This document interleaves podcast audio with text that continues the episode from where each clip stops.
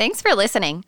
Today, I had the opportunity to sit down with my friend and fellow dragon boat paddler, Deb Germanson.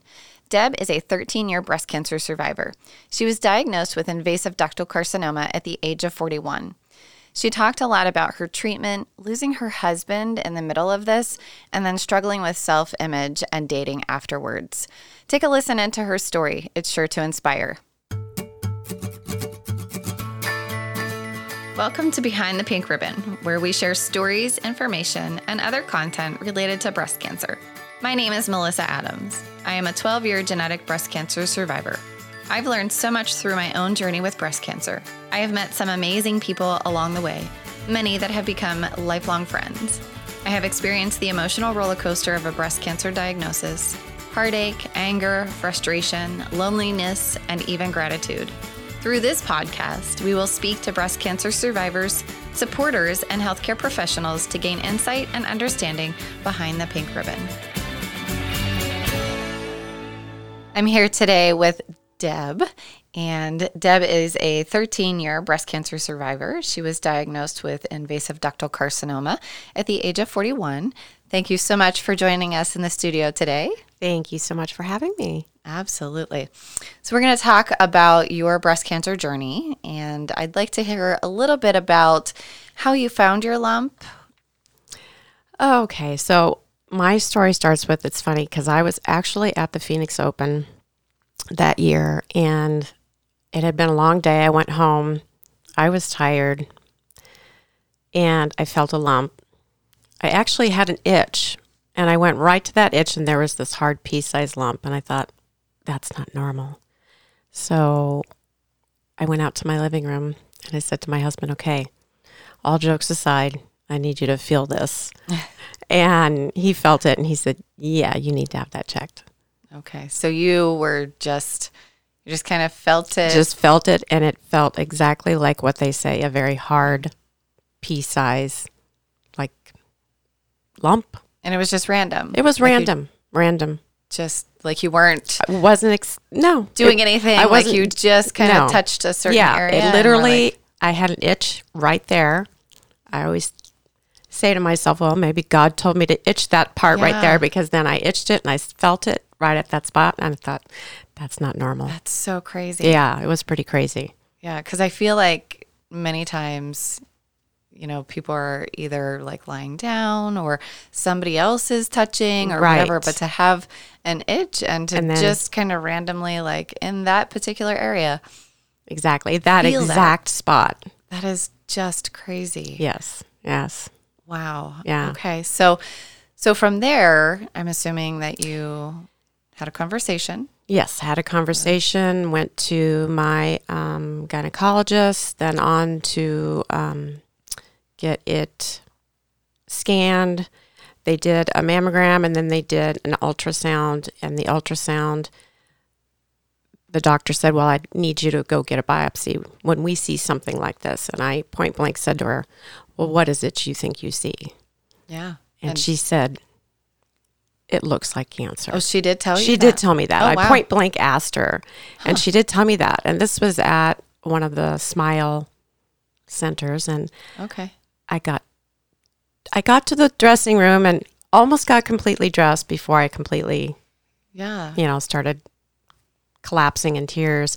And were as I was there by yourself, I was there were, by myself oh, because I oh, just geez. expected to just get a scan and think, oh, you right, know, right. they'll probably call me or whatever. But I think because I point blank asked her, and um, as I left, I was trying to hide my face because I was crying, and I mm. didn't want the women in the waiting room to see me and for them to get scared. Aww. So I just left and then called my husband on the way home, and he met me there, and right, we went from there. So were you getting mammograms before then? I mean, you were forty one. I was, and and the interesting thing is, and this is something I think that possibly needs to be changed is at 35 I had a baseline. Okay. And the baseline reading the doctor took over 45 minutes to read. And they said, Nope, you're fine. Come back when you're 40. Well, back then they had giant x ray scan, you know, x rays that they would give you, the films, and I still had it. when I saw where my cancer was, and I pinpointed it against the old x ray, it was the exact same spot that they had questioned when I was 35. Oh wow. And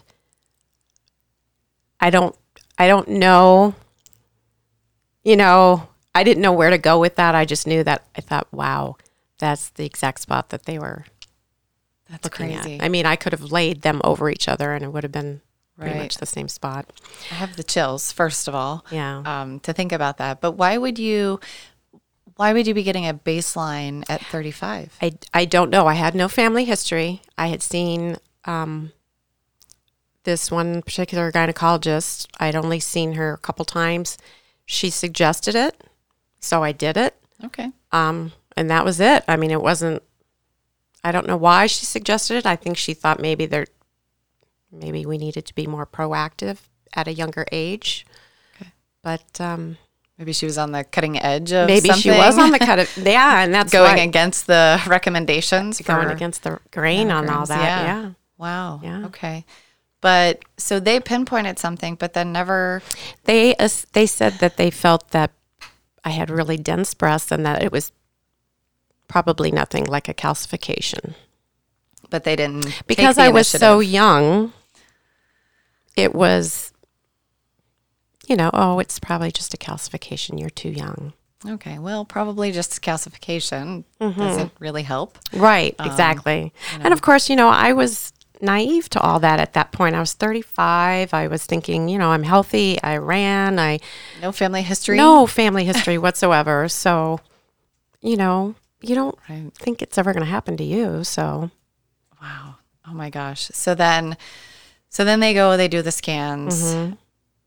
And they tell you what they're looking for. Mm-hmm. And so, kind of what happens after that. um, there was the um, you mean this when I was actually diagnosed? Did you? Yeah. Well, did you then have? Um, did you do a biopsy after that? they they did do a needle core biopsy. Okay. and to find out what exactly what stage it was um, and then of course during the surgery is when they did the lymph nodes under my arm. They removed seven there. Those were all negative. Um, but that's pretty much where that started. Um, the it happened so quick. Like i said i found the lump february 8th march 22nd i was having the double mastectomy. Okay. um, so it happened very, very fast. Yeah. and didn't have a lot of time to really think, Process it. process it mm-hmm. really. You know, I saw an oncologist, a breast surgeon, and then there's your schedule come Right. in and Yeah. It just, it. It's like a whirlwind. It Like is. It's a whirlwind.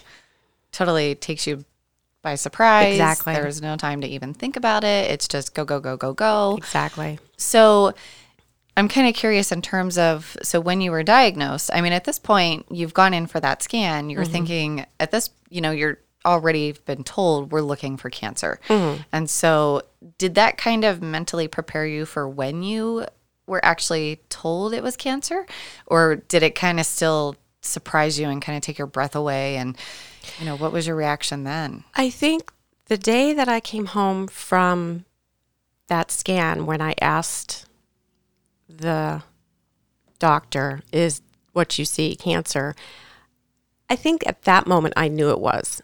Okay. Even though my husband kept saying, We don't know for sure yet. We want to see the everything else and all the results. You have to see the breast surgeon. I kind of just knew deep down in my heart that that it was. I didn't need any more clarification. Yes, it was great for you know, it was not great, but it was good when my doctor did say, yes, Right. this is what you have, and this is now these are your options. Um, but I just had a feeling. I just knew, yeah, Okay. So did it, do you feel like it prepared you a little bit? a little bit. Okay. Yes, Okay. absolutely. Yeah. Yeah, absolutely. Okay. And then, so you didn't have a family history. No. Did they request for you to get genetic testing or? They did. They asked me if I would. Um, again, my insurance covered it. So I was As they should. I as they should and I went ahead and did it and even though I don't have children, you know, I have nieces and I want them to be prepared and and you know, anything I can do to help for them, Right. I would do it. So I did do it. And Negative. negative. Okay. No family history, no BRCA. I exercised. I had just finished a half marathon. I had done two full marathons. I was a non smoker. Right. You know, I thought I did everything right. We usually do think. Yeah. Yeah. And mm-hmm. then it just And that's- comes out of nowhere. And that's the, the big thing I think that women need to know is you need to be proactive. I mean, at 35, if I'd have known that, Right. I would have insisted on an ultrasound instead of just a mammogram. right. You know, but back then they didn't do that. Right. Yeah. I You mean, that's why I was kind of surprised when you said at 35 you had Right. a baseline. Yeah, exactly. That was unheard of then. Absolutely. And especially with no family history. Exactly. So, I mean, there are people that I know who have family histories and they can't get anything. Right. You know, hopefully things are changing now. Hopefully. Because we have a stronger voice. But Right. I mean, that's, you know, like I said, maybe your doctor was just on the cutting edge of I and then I- something. I, think so because she was young, and I think that maybe it was. But you know, even then, if I had demanded that an ultrasound, it would have required like insurance to be right. notified. It would have been is such a bunch of red tape just to get a test done back then. Yeah.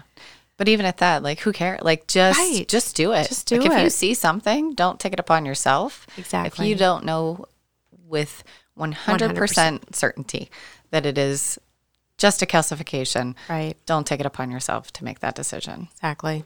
Wow.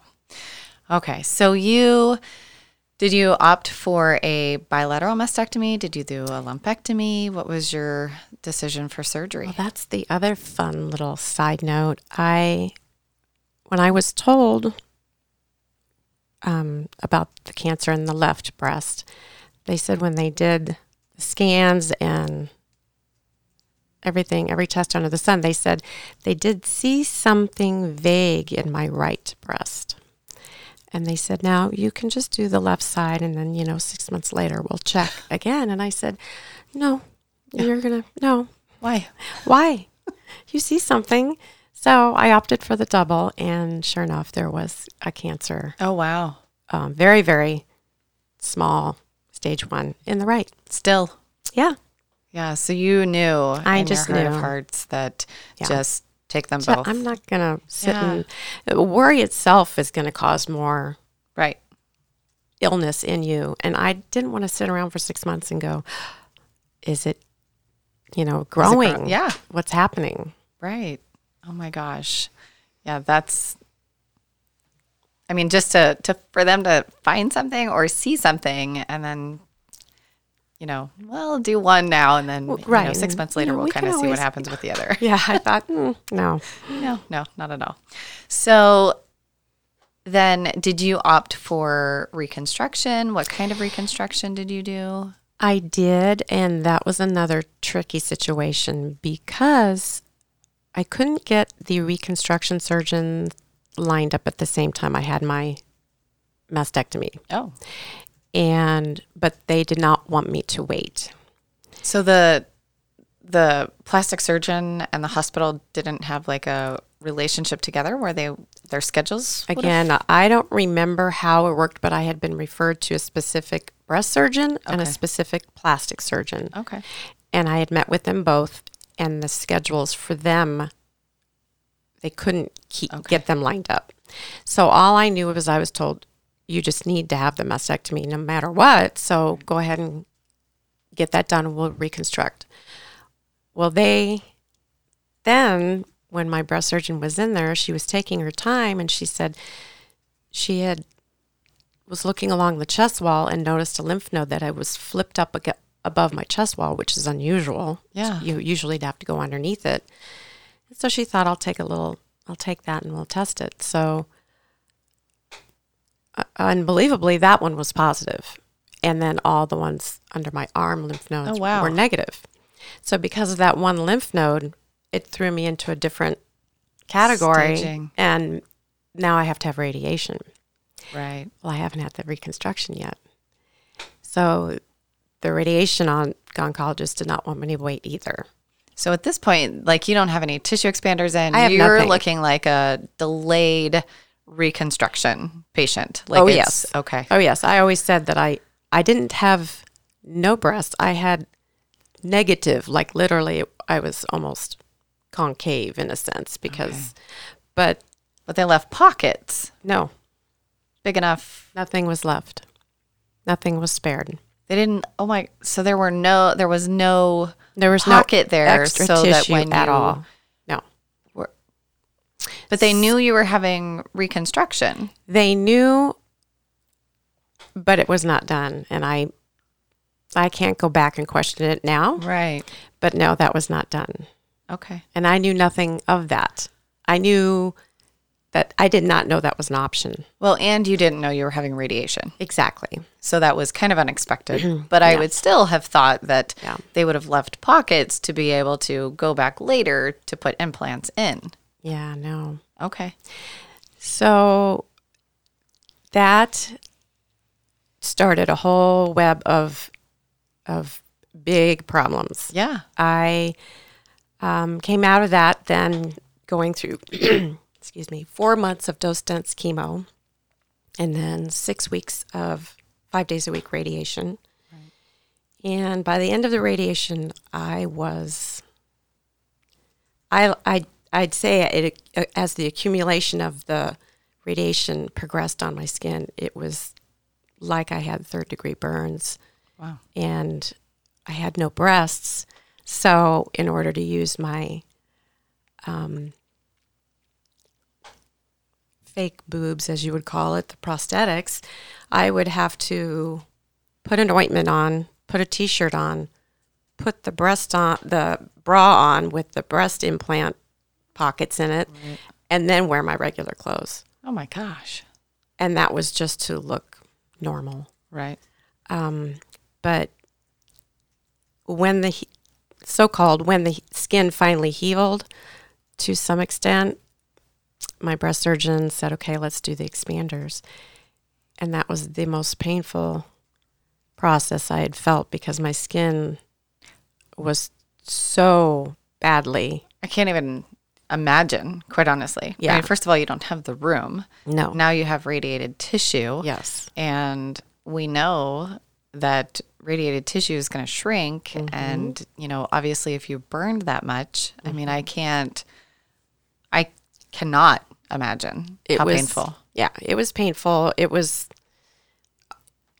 I have tried to explain to people. It was like I had my nerves were firing and like sharp pains constantly going through them, as if every time the tissue got expanded a little bit more. It was extremely painful. Um, So, did you, let me ask this question Did you do radiation on both sides or did they do Just the left side. Okay. So, even though they found kind of that one singular lymph node that was on the chest wall, they only did they still did it the left on, side. Yeah, they did it on the left side because that's where the lymph node. It was on the left Okay. side of the chest wall. Got it. Flipped up, and so that's why they did it over there. Okay. Um, So, yeah, I mean, I went through. I, I So, they still put tissue expanders in. they did. It was probably seven months later before I was able to even have the tissue Right. expanders done, and then that was a slow process because the doctor wanted to make sure that we didn't. You know, the skin was already Yeah. so, so weak Right. that you don't want the last thing you want is to have a tissue expander in there and Right. then something happened where it splits open or exactly anything like that. So we did that. And then we finally were at a point where we said, okay, you're ready for the implants. And the implants went in. And I had a progression of seven different surgeries because the implants would constrict Yeah. because the skin was so the quality of the skin was gone. There was no stretch to it. There was no nothing. And we had at one point finally had him in there for a little while, the implants, and then I had a large band of muscle underneath that implant on the left side where I was radiated that was so taut that it hurt so bad every time you touched it and it was just constricted and to the point where I just I couldn't bear it. Right. So we ended up doing then the So you had implants put in, and they just kept kind of. So the way that that uh, my experience was, I had one that was kind of like what I would describe like a half mini basketball, mm-hmm. and then the other side looked like a baseball. Right. Mine was it was it that yeah, it never sat correctly. Okay. And then I had a large muscle Right. band underneath that literally just felt like somebody had put I don't know, like a long tube underneath my breast that the muscle was just so tight it wouldn't release and, And it just was it kind of like. Did it feel like it was sitting higher and yes. tighter? Okay. Yeah, Okay. higher and tighter, and there was no there was no give. There was Right. nothing to it. So Okay. that's when we decided to try the good old flap. Christmas. Yes, the lat flap procedure, and uh, yeah, that's another one that I think I wish I would have maybe thought more about, but I hear you. It it is what it is now and i did the lat flap procedure and And for those who don't know what that is, that's where they take off your entire latissimus muscle, which is a very large muscle on your back, and pull it around mm-hmm. to rebuild the breast mound. Mm-hmm. And they're the nerves are connected. Mm-hmm. Yeah. yeah so the nerves are connected and that was allegedly to give me you know more healthy skin to play with you know for that i now have a mole that was on my back is now on my front which is always interesting but um, Sorry, I don't mean to laugh, but no, I always kind of I call it my frack yeah you because know it's like my my front and my back. yeah it's a, little of both it's Yeah. the most bizarre thing but It is. um, you know, I mean, like I said, it is what it is. It is definitely something that I have to deal with every day when I look in the mirror because it's not pretty. I'll just put it point blank. It's not pretty. Right. And it's a large scar. It's a very large scar on my back and my front. yes. And I've always said that it's, and I hope who, women out there who have this, I hope you don't take offense, but it's like my Frankenstein Yeah. side. Right. and um, yeah, I, I'm. I wish I would have probably done a little more research on that. Right. And I I can totally relate to that and I think that's really why this podcast is so important to be able to share with people you know because the doctor's responsibility is just to give you the medical information and not necessarily how this is going to impact you for the rest of your life. Mm-hmm. And so, what are some of the ways that having that latissimus muscle removed have impacted your life? Like, what are the restrictions that you have? Oh, the strength on that side is completely different than on my right side. I mean, I work out and I run, and no matter what I do, that side does not have the strength that my right side does. Well, and I paddle, and my I can paddle both sides, but that left side is always more challenging. No matter what I do, I can't get the tone and the definition on that side. It's just always weaker.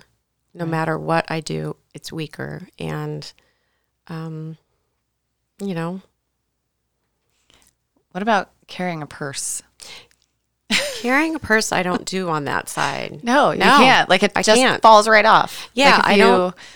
Yeah, and I have one that goes over your and shoulder. I never thought about because I'm right-handed, so I typically throw it on my right. But now I carry a backpack just because it's easier. right. Because my right shoulder then was getting so worn out. Yes. Yeah, it was. It's the craziest things. yeah. I do the crossbody bag at this point or Right. a backpack, but Exactly. Yeah. For a long time there, I was like, why, where, why is it not working? And Yeah. it just would slide right off. slide right off because you don't have the muscle and the tone and the yeah Right. the control. Yeah. It is. There are definitely many more things that come along with having that Yes, kind of surgery Mm-hmm. than what is provided when you're seeing the plastic surgeon. Exactly. And again, I get it. The plastic surgeon is only there to have the conversation with you in terms of what the options are, but Mm-hmm. definitely, you know, do some research and talk to other women Yes. that have had it. And, Absolutely. you know, would you do it again? Right. And I would not. Right. And I, would wouldn't not. either. No. At, at this point, I would. At this point, I've actually contemplating having explants Yeah. done because the pain and going through seven surgeries to try and fix this. And I've seen doctors, and all of them say that's the best that can be done right now for you. Right. And, you know, I would just rather not deal with it at all. Right. Yeah. And I, you know, my my doctor said those same words to me, and Mm-hmm. you know, I certainly appreciate my plastic surgeon. He was on the podcast, and um, you know, he he's done a great job. Mm-hmm. Yes. And one of the things that he repeatedly reminded me of was, my job is to make you look as good as I can in your clothes, not naked Right, in your clothes. right. And so, but the struggle is that we see ourselves naked. Exactly. You know, I mean, we don't, we're not running around. I mean, I No. don't know, maybe some people Well, are, maybe some people are. but you know, we're not typically running around with our shirts off and, you know, but it still is, you know, we see ourselves on a daily basis and the struggle is there. And, you know, for me, and I'd love to kind of hear from you, um, it really had a lot to do, it had a huge impact on my self image and my self love. Absolutely. Absolutely. And for me, it was, I think, even twofold because, you know, I was diagnosed in 2006, and then my husband was diagnosed with cancer in 2008. And he passed in 2011. So then I am now, and of course, he loved me no matter what, mm-hmm. and he didn't care. But now I've got this to me horribly disfigured breast and I'm supposed to date? Right. Are you kidding me? I mean, that's not even in the ballpark of my thinking because I think who's going to love me if I don't even like the way I look? Right. And of course, I know that that's people are going to say, well, that, you know, there's going to be someone who's going to get past, you know, that's not going to be important to them. But it's still me Right. not comfortable with myself. So I'm going to share something with you. Yes. and I'm I'm teary eyed. Um, so I didn't realize, first of all, that your husband also had cancer, and I knew he had passed, but I didn't realize that he had cancer. Um, and I hear what you're saying about dating, and and yes, there are people that are going to come back and say, but that's not what's important. And I will offer this to you, and you can always take it with a grain of salt, and you know, let it go in one ear and out the other. My experience was that I had most of my cancer treatments before I met my husband, including that surgery. And I do remember those exact same words. So when you're saying those words, who is going to love me now? hmm That was the first question I had when I got my diagnosis. Yeah. And so believe me when I tell you that not every man is going to look at you and think that you're disfigured. For me, meeting my husband was the best thing that ever happened to me. And through our relationship, he taught me that I am worthy of being loved because I'm Melissa and not because of anything else. And that's beautiful. And I appreciate you sharing that because it's, it's, it is hard, as you know, it's hard. And, and I know someday I probably, I will meet someone, Yeah. but I think I have to be, I have to, that has to grow in me and I have to go that journey and go, okay, you are beautiful no matter what that looks like. And I'm still working on it. And that gives me hope. It gives Well, me a good. lot of hope. So I'm yeah. not saying, you know, go go tomorrow and, you know, sign up no, for Tinder or oh, anything. no, no, but, no, no. That's not going to you know, I just I want to share that because I've been there and Mm-hmm. you know, your words are the exact same words that I've had um, in in my world in my head Mm-hmm. and so you know if it if it gives you hope that's all that i can you know offer um, It does. but yeah so and it i mean it's hard it really is hard to put yourself in a position Mm-hmm. of you know meeting somebody new and approaching that topic Exactly. you know like where do you even start like is it the first conversation like do you say that you know like hi my name is you know Yeah. melissa and i'm a you know like where do you But start like, where that? do you even go? I mean, I, I had dated one gentleman seriously after my husband, and at what point do you broach that subject? I mean, you just like you don't just uh, you know the first dinner go. Oh, and by the way, I had cancer and I have a left boob that is right not normal looking. I mean, you know, it's it's you know, and then you think, are they going to run? Are they going to be like, you know, they don't care, or are they thinking, well, I didn't even know we were going to go there? You know, I mean, Right. it's just right yeah it's a whole lot of things that you It's don't a whole lot necessarily think things. about yeah, you know i mean especially i'm an, ima- i'm imagining you know obviously being married you probably weren't thinking this would ever be within the realm of possibility no, and so you know uh, there's so many different complications Yes. on top of that but yeah i mean i hear you like okay when when do i say something Right, exactly. At what point in- appropriate. in the relationship do we go there? right Yeah. yeah because I, I feel like if i say it sooner you know if you and i say i but you know if you say it sooner you know would that be better because then it's an opportunity like here's the door go ahead you know if you need to leave Yes. you know see ya Yes. whereas you know maybe longer you're kind of invested a little bit Exactly. so yeah that's a hard it's it's a hard one to figure out and and I know with with the guy that I dated for a short time there the one serious relationship I've had since um I did tell him fairly early on. I just wanted him to know. Yeah. Because after a few conversations I could see where it was going. And so I said I just want you to know. And he said that's okay. Okay. Which was great, you know, and Yeah. it gave me a little relief. But, you know, even though he said that, I still was very insecure about how I looked. right And yeah, and, you know, it's just, it's just, it's a work in progress it's a work in progress. that's what i always say it's a work in progress yes, it is. for sure Yeah. yeah it took a it took a long time for Mhm. me to be comfortable you know at this point now i just kind of run around with you know nothing on and like whatever Yeah, whatever. it is what like if you're going you're going Yeah, Like, right. you exactly. know, whatever so so as we're kind of wrapping this up i mean we've talked a whole lot about um, you know some different things and and i thank you so much for being so open Mm-hmm.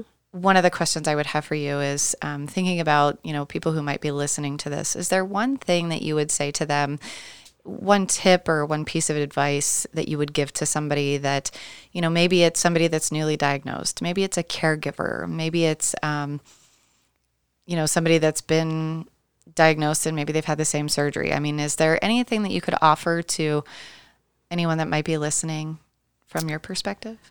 Oh boy, I would just, I think, in the perspective of newly diagnosed, um, don't be afraid to ask questions. I think I was always so fearful of asking because I always thought, well, the doctors know everything. And who am I to ask them? But you know what? It's your body. Mm-hmm. And if you are curious or you've had any doubt, if there's any little weird feeling, that's your brain and your heart telling you ask questions. Yeah. If you don't feel 100% comfortable either with what they're telling you or with the doctor themselves, get a second opinion, ask questions. Ask, you know, if you're going to a breast surgeon for um, reconstruction, ask to see pictures. Yeah. They have notebooks full of pictures. I think just don't be afraid to be an advocate for yourself. Absolutely. And And that's that's- that's the biggest thing. Yeah. And that's a great piece of advice. Yeah. I think you're right. We just sometimes get into that motion, that groove, and we forget that sometimes doctors make mistakes Exactly. and they don't always know. Mm-hmm. And so, yeah, we do really have to be our own best advocate. So Absolutely. I want to thank you so much for being a part of this. I know that it's going to help so many other people that are listening, and um, you know, it's it's always kind of heartfelt for me to hear the stories of the people that I know because we don't always get to do that. So, thank you. You're very welcome. Thank you for listening to this episode of Behind the Pink Ribbon. Don't forget to rate, review, and subscribe. If you or anyone you know would be interested in sharing your story, please send an email to podcast at behindthepinkribbon.com. Thinking about advertising on this podcast? Our ads not only create awareness for your brand, but also contribute to the continued growth and support of this show. Email us today and be on our next episode. Email podcast at behindthepinkribbon.com for more information. You've been listening to Behind the Pink Ribbon, produced by American Creative Consulting, mixed and mastered at Riverview Podcasting Studios. For more information, please visit designbyacc.com.